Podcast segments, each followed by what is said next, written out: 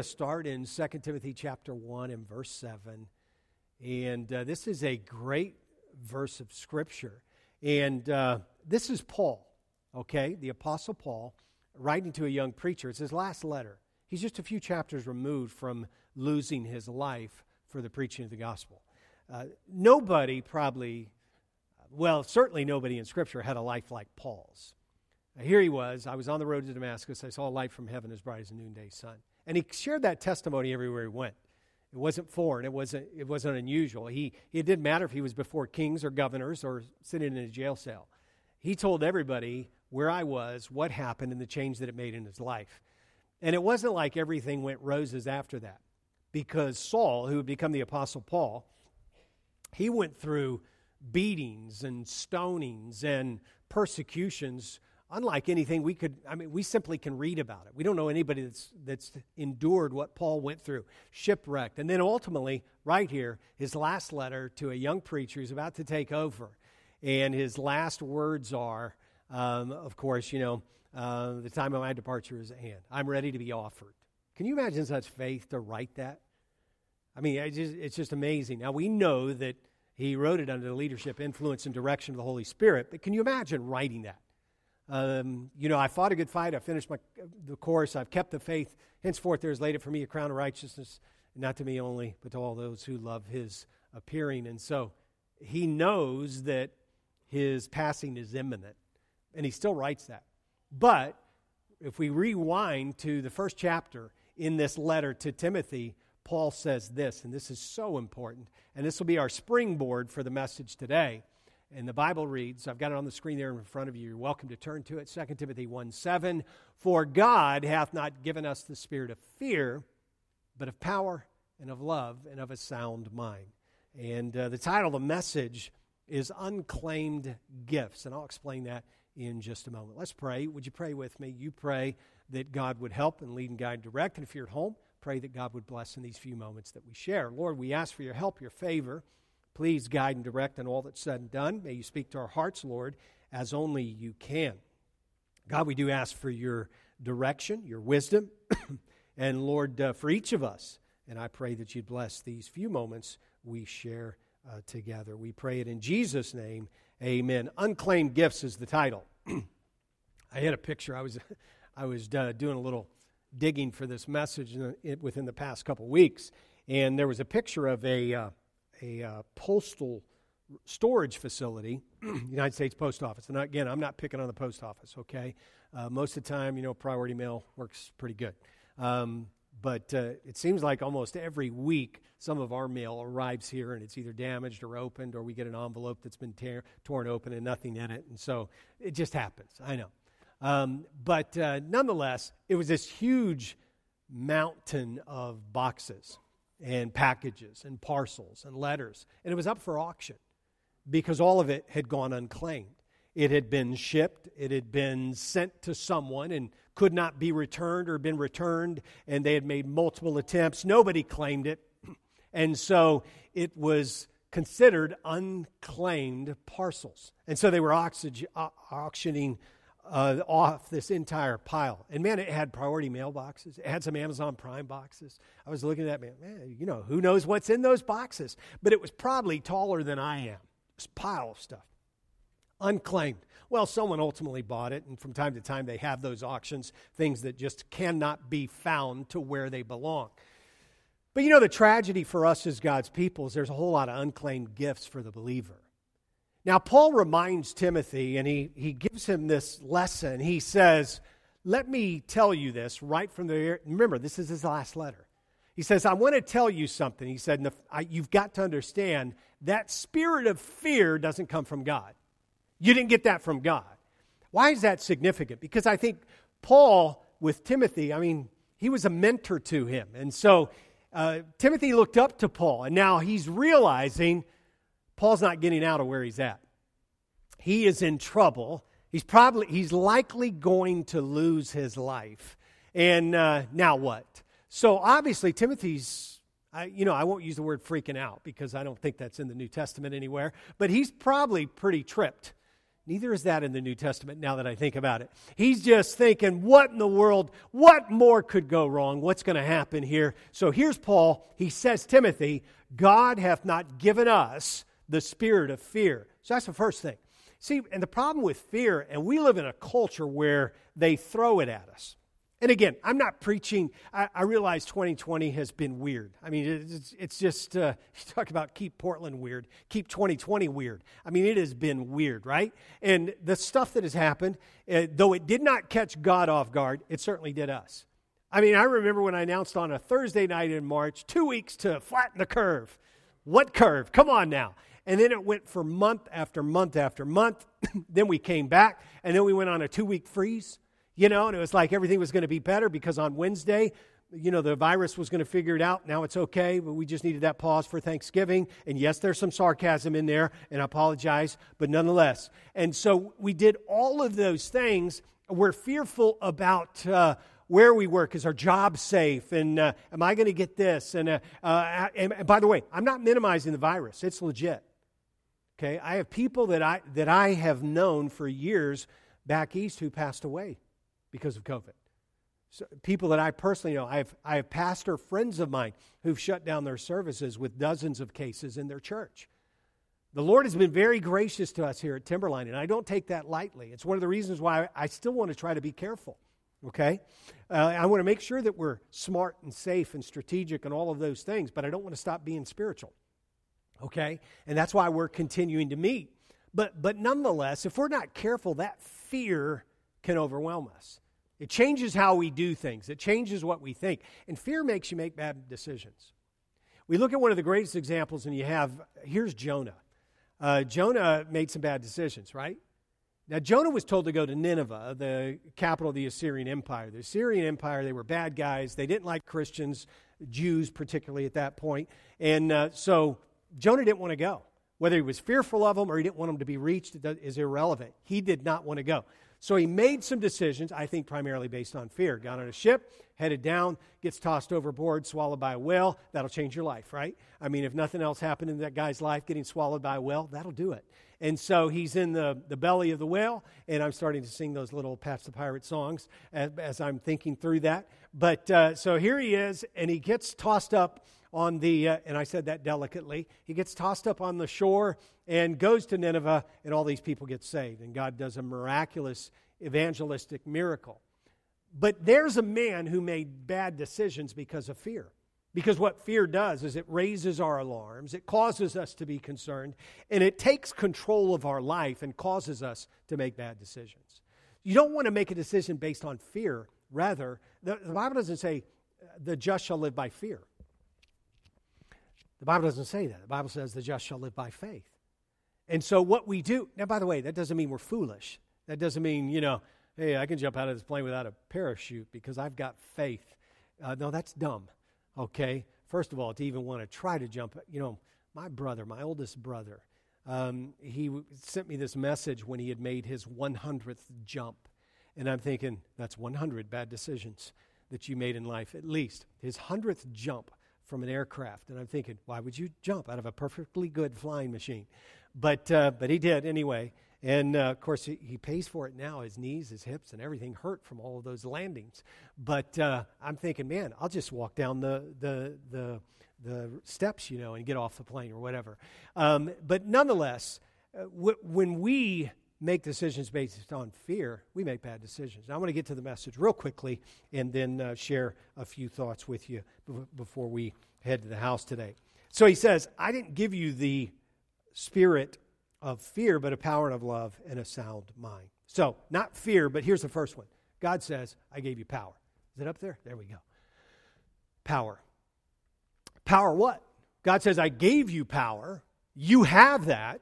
I think for the average child of God, those gifts are like uh, that first image there. They're gifts, they're just kind of sitting there. When uh, the ladies decorate for Christmas, which I think they'll be decorating this week some, and uh, when they decorate for Christmas, they put those boxes out there, but there's nothing in them, okay? So tell your little ones if they want to run off with one. They're just kind of empty boxes. It's a decoy, the Christmas decoy. But uh, there are a lot of gifts that go unclaimed. I remember my. Uh, my mom and dad always kept the stash of Christmas gifts in the closet. Uh, th- that's where they were. And, and occasionally, I can remember my older siblings trying to get me to go in there and, hey, just see what you got and see what's in there. And before it all got wrapped. Now, my mom and dad didn't like, you know, put it out there a little bit at a time. They usually waited till like just right at the end and then put it there. And I thought that was such a waste, you know. Um, but they, you know, I was one of those shakers. How many of you are gift shakers? You know what I mean? Or you just kind of feel it, you guess the size, and you think, I know what that is. And my parents did not want that happening in our house.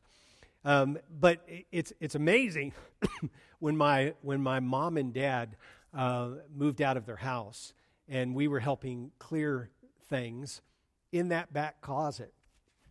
In that back closet. Now, I had been gone from the house for I don't know how many years, but there was a bag with some Christmas dress shirts for me, and my name was on it, and those were supposed to go to me when I was in college. Now, I had been married and long gone, and uh, they didn't fit me anymore but they were still in the original packaging with the receipt in the bag. And I was thinking, man, I could have used those when I was in college. And here they are, stuck in the back of the closet all these years later.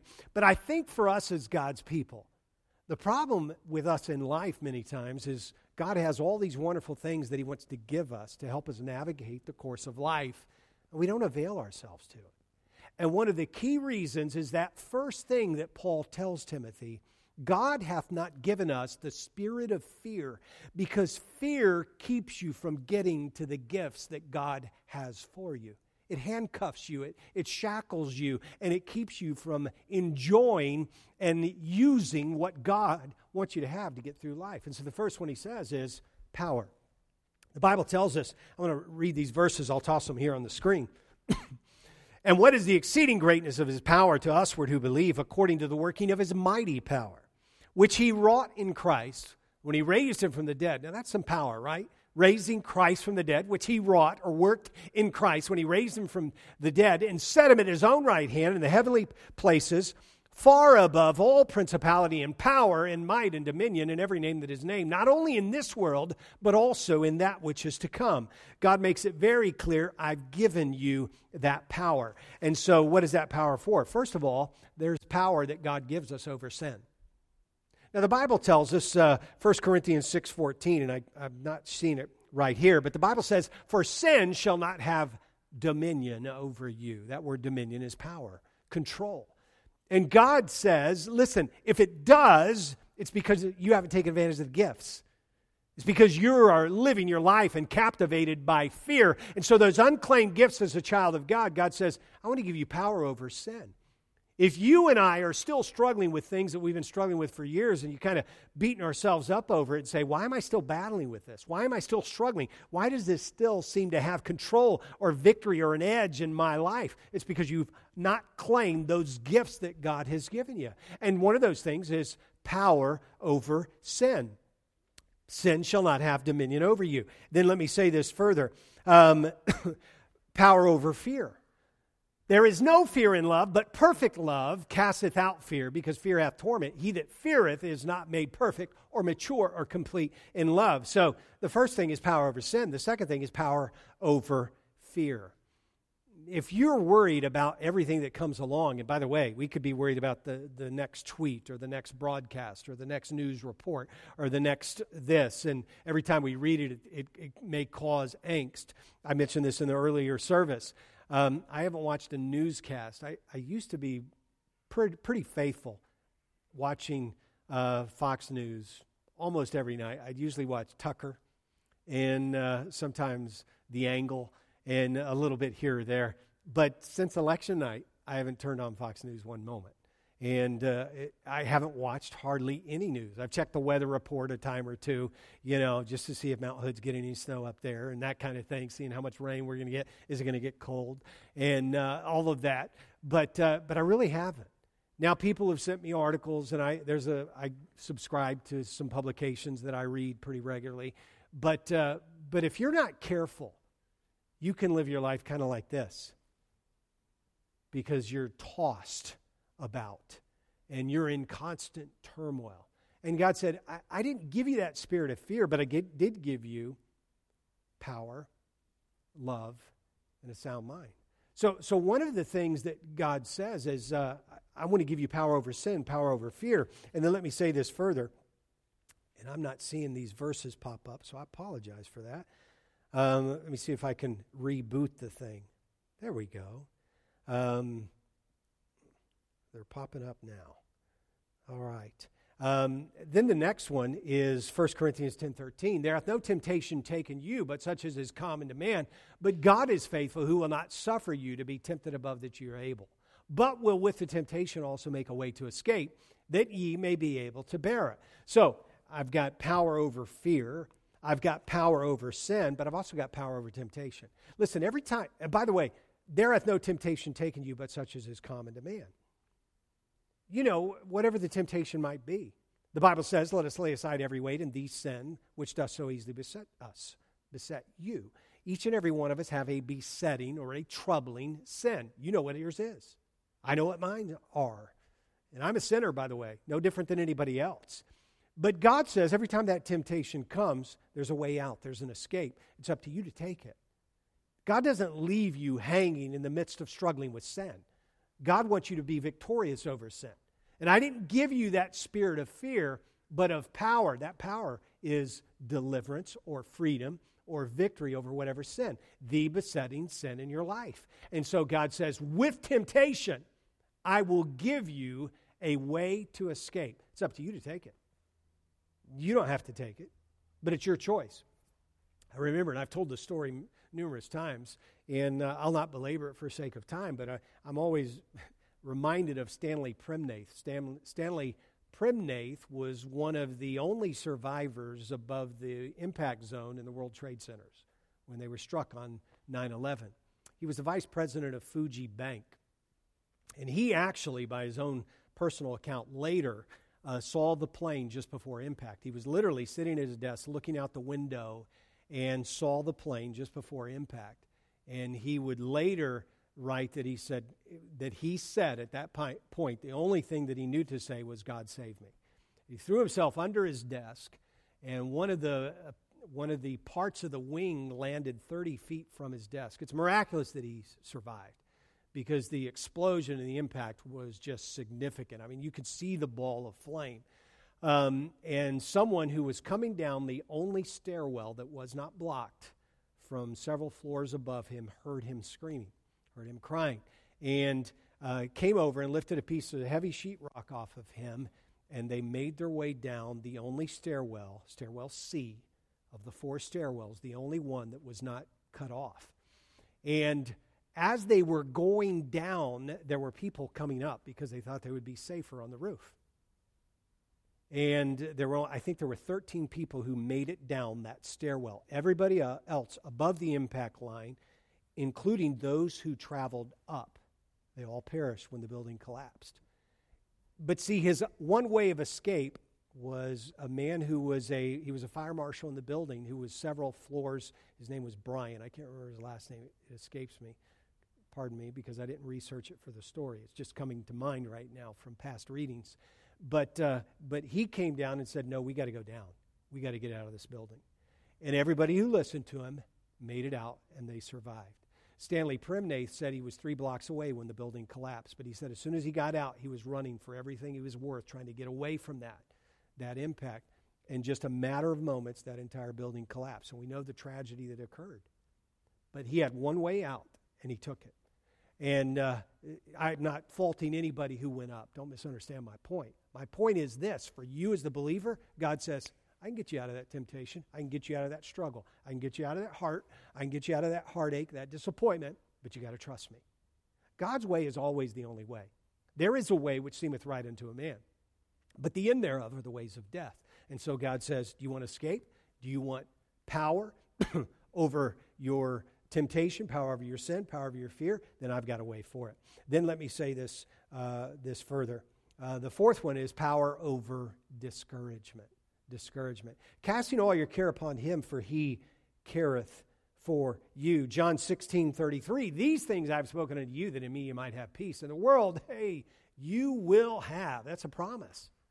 You shall have tribulation, but be of good cheer. Boy, sometimes it doesn't seem like it. I have overcome the world. You see, the, the problem is many times we allow ourselves to get so discouraged by the events in our life and the things that we see. By, by the way, we live in such a world that every something that can happen on the other side of the planet moments later is on Twitter. In fact, sometimes it's live. I mean, we can have somebody who's posting live from Portland about unrest. And all of our family back east, if you have family back east or wherever they may be, they think we live in a war zone. They really do. I mean, I got, I've got relatives and family. What are you guys doing? It's falling apart. And I'm thinking, dude, I live in Sherwood or Newberg. This is Mayberry RFD. I mean, okay, n- not exactly, but you understand what I'm saying. But boy, for other people back home, you, you guys from Portland, man, you guys are nuts. And we realize that some of us maybe are, but, but not quite like the world is picturing.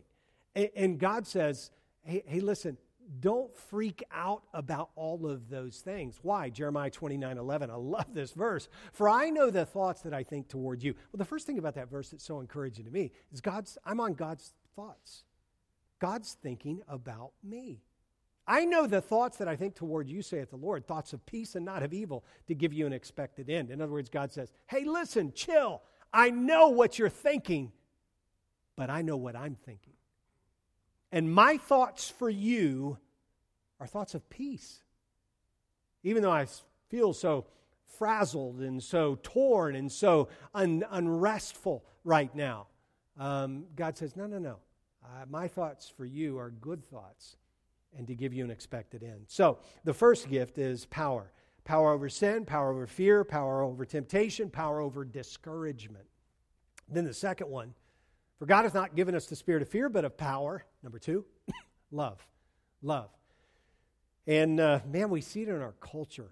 Love is, uh, I'm not going to sing one of those old songs about love is all you need or whatever, what the world needs now is love, because all of that stuff's a bunch of junk we're talking about the love of God. And, and God says, I've given you that gift, love. Well, what should I love? Well, the first thing is I ought to love the things that God loves. Well, I know this God loves the world. For God so loved the world that he gave his only begotten Son, that whosoever believes in him should not perish but have everlasting life. May I say this as a believer? You should not just love the lovable. You know, some people are easy to love.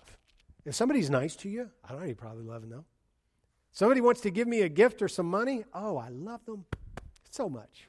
I mean, right, right here. Somebody, somebody wants to be unkind to me, mm, not so much. I love them because God says to, but I don't like them. And we kind of feel that way sometimes. But do you realize that God loves you? You say, yeah, I get that. But the people that you don't like, God loves them too.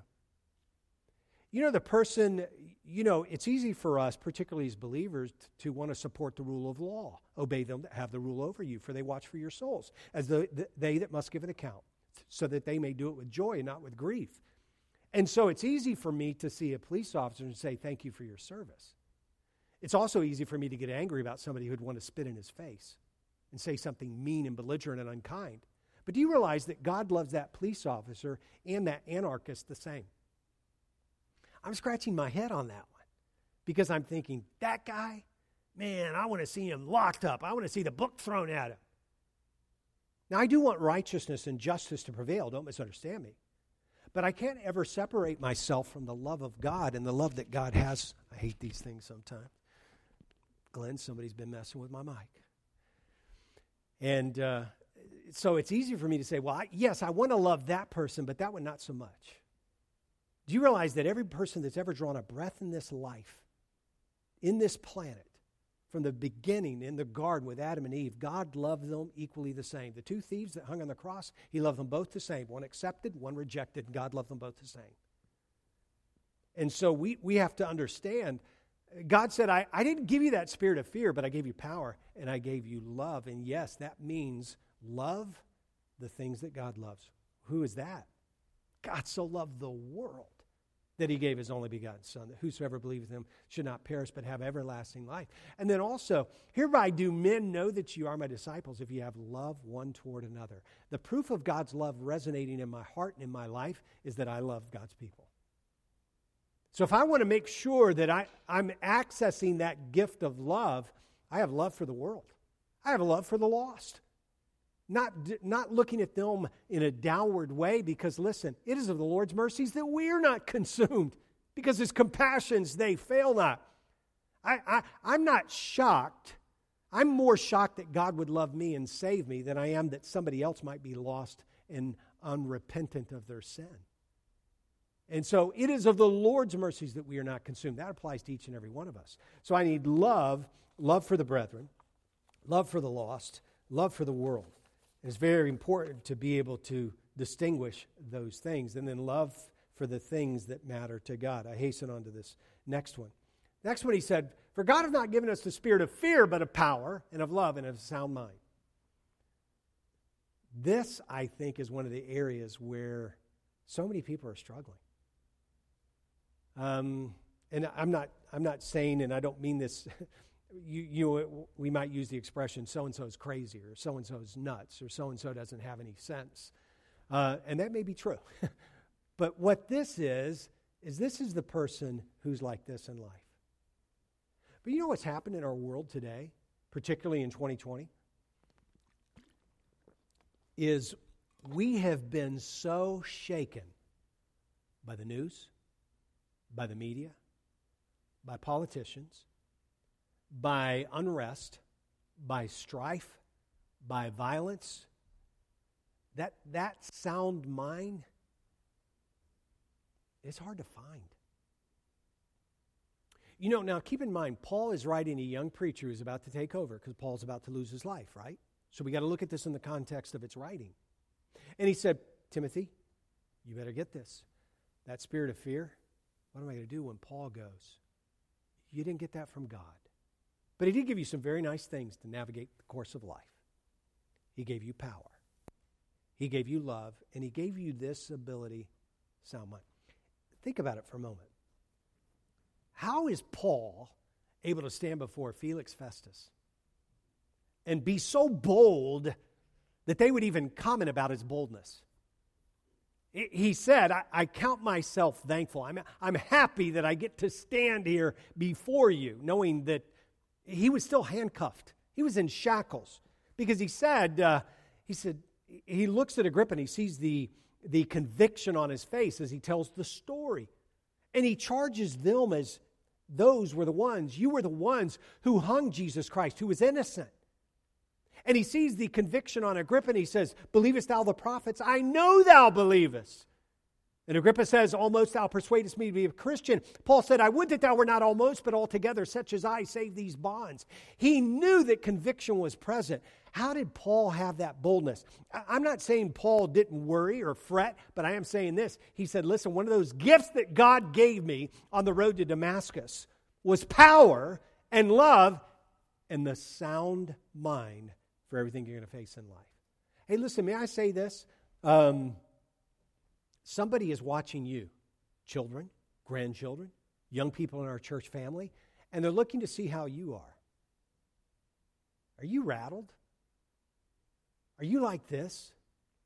You know, sometimes people send messages, and I, I've had people email me and call me and text me. And by the way, I don't mind. But, but sometimes you can sense the angst and unrest in their spirit. Pastor, is this the end? I've had people ask me that. I don't know. But if it, if, if it is, and I, by the way, I don't think it is, okay? Um, I'm going to throw that out there. But I could be wrong. I've been wrong a whole lot in life, okay? So, but I know this. Paul said, I know whom I have believed, and I am persuaded that he is able to keep that which I have committed unto him against that day. But I know this, I, I can't go like this. I can't be mercurial and just up and down and up and down. And oh, I got, I got this message and I got this tweet and this announcer said this and this political analyst says this and this, this forecaster says this and, and this financial uh, analyst says this is going to happen. And they're saying this about the housing market. They're saying this about my job and they're saying this. And so here we go. And for a lot of people, Christians included, 2020 has been a roller coaster. And it's only been a roller coaster because we've allowed it to be. I'm not minimizing difficulty, adversity, hardship. Law. I, am not minimizing, I'm not saying it's not real, I'm not saying it's not, not legit, but Paul even wrote to the church at Thessalonica. I want to pull that verse up here. And he tells them in chapter number 2 and verse number 2 that ye be not soon shaken in mind. Here we go. Or be troubled, neither by spirit, nor by word, nor by letter as from us, as that the day of Christ is at hand. Now, we understand what Second Thessalonians chapter 2 particularly is talking about, the coming of the Lord.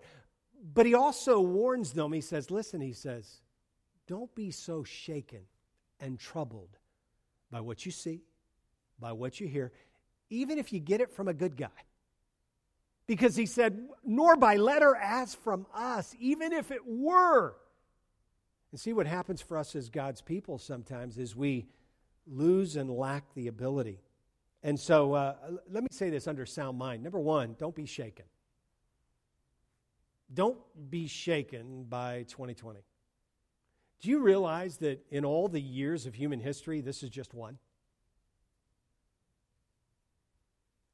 And do you realize that in our world, there have been some humdinger years? I mean, think about what people have gone through and what they faced, and we're still going. And if you're not careful, you'll think this is it. What do you think people were thinking during the Great Depression? I remember talking to my dad about stories, and my dad grew up in Appalachia during the Great Depression.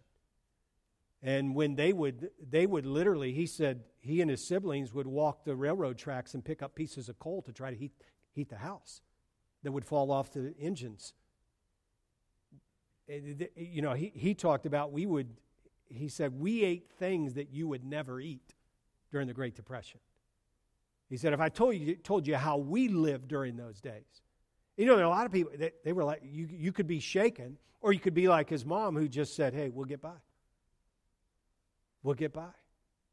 And you have to have the attitude as a child of God I am not shaken because God said, You didn't get that from me. I didn't give you that spirit of fear. I gave you power and love. And here's this great gift for every believer sound mind. Now, it doesn't mean that trouble's not going to come. It, you know, it's the ability to pin those words in chapter 4 that make Paul's statement here so believable. I fought a good fight. I finished my course. I've kept the faith. Henceforth, there's laid it for me a crown of righteousness. He said, I knew this day was coming, and I've spent my entire life getting ready for it.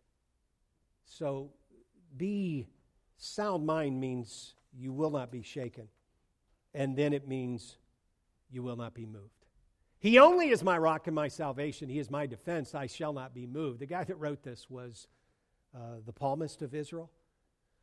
Uh, if you've been watching the news lately, you probably got that. If you didn't, that's okay. The psalmist, uh, actually, the psalmist of Israel. Did anybody get that, or did that just kind of zoom right by? Four of you. Okay, good. But anyway, so he writes this later in life. Okay, um, and Remember, a few years prior, David is sitting in a cave and he said, I shall now one day perish at the hand of Saul. Right? God had already told him, You're going to be king. I don't know if it's going to work out like God said. I shall now one day perish at the hand of Saul. Saul didn't kill him. You know the story. He becomes king, arguably the greatest king in Israel's history.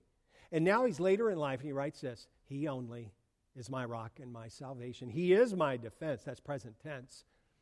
I shall not be moved. In other words, I know God's in charge, God's on the throne, God's calling the shots. I'm in his hands. I'm not going to be moved. So God says, I've given you all these great gifts. I've given you power, not fear, love, not fear, and a sound mind. How does that happen? Last thought, and I'll be done. It happens through faith. And that is placing your trust not only in the finished work of Jesus Christ for salvation. And I hope everybody in here knows Jesus Christ as your personal Savior. But it also means that I'm going to trust, I'm going to surrender, and I'm going to commit. I'm going to give you a couple verses, we'll be done. Psalm 56 3 What time I am afraid, David writing again, I will trust in thee. By the way, he doesn't say, I will never be afraid. David, who killed a lion, David, who killed a bear, David, who killed Goliath, said, even after those three events, which were kind of big, he said, There will still be times when I know I'm going to be afraid. And when that happens, I will trust in thee. And so I have to understand those gifts power, love, sound mind, and then faith. It means I just have to trust him. Then, one more verse. Well, maybe two. Here we go. Whom have I in heaven but thee? And there is none upon earth that I desire beside thee. Faith is trusting, faith is surrender. And then finally, the last one. Then they willingly received him into the ship. This is story John chapter 6. The only miracle that a, uh, uh, John chapter 6 holds the only miracle that occurs in each of the four Gospels, the feeding of the 5,000. At the tail end of this, you find Jesus with the disciples on the sea. The Bible says, and they willingly received him into the ship, and immediately the ship was at the land whither they went. And so the last thing about faith is it is commitment. It is saying, it's settled. Some, some time ago, you used to see this. Jesus said it, I believe it, that settles it. Well, Jesus saying it settles it, whether you believe it or not, doesn't. But I will tell you this God wants you and me to be settled. And I think for a lot of reasons. That sound mind that is lacking from so many people. Hey, listen, I've got four daughters. I, I have a wife, four daughters, five grandchildren. If they see me rattled by everything that's happening, what confidence do they have in that which I place my faith? And if you don't think people are watching you, you're sadly mistaken. Hey, moms and dads, your children are watching. Grandparents, your grandchildren are watching. Anybody and our children here at Timberline in our community, they're watching you. Because a lot of our world is, seems like it's separating at the seams. Just so much unrest, so much uneasiness. But that should never be for the child of God. Why? Because God said, I gave you some things for days like this. I gave you these unclaimed gifts power, love, and a sound mind. As you leave today, think about those things that God has given you to help you through days like today, years like this year. And know this God said, I'm thinking of you, and I've got great thoughts, thoughts of peace for an expected end. Yes, I know sometimes we'd like to look down the road and see how it's all going to turn out, but the fact is, we know this it's going to be good for the believer. We know that. Paul said, I know whom I have believed. I'm persuaded he is able to keep that which I have committed unto him against that day, whatever day that is. And so I hope you'll recognize those great gifts that God has given us. I want to thank you for coming today, taking time out of your, your Sunday and signing up and going through the process of doing that. Hopefully, we won't be doing that again. Uh, right now, the, the plan is, and we fully expect to be regular services next Sunday at 1030. Uh, we can accommodate, even at the 25% restriction, if that's still in play, uh, we can accommodate everybody who wants to come. Um, I will make an announcement and let you know if our children's programs will start back next Sunday or the following, but we hope to do that soon, as well as our Thursday night uh, kids programs as well. But in the meantime, I hope you'll tune in for. Uh, we've got another message in our series, God's Waiting Room, on Sunday night at 5 o'clock on our live stream. And then Thursday night uh, this week, we'll hit the uh, last half of chapter 1 of the book of Galatians, or Ephesians, rather. And uh, listen, if you need anything, make sure you let us know. And uh, it's, it does my heart good to see you. And so thank you for taking time to be part of our service today. And if you're watching at home, thank you for taking time for that as well. I want to encourage you to be good to each other. And remember this that sound mind, that's from God. And He wants you to have it, even in the midst of what seems like uncertain times. Let's pray together. Lord, would you bless and help us now today and in the days to come? meet the needs of everyone that here. I pray you'd give them favor. And Lord, please guide and direct and bless. We ask you to do that which only you can. And Lord, we do pray for your help and favor. We ask it in Jesus' name. Amen. God bless you.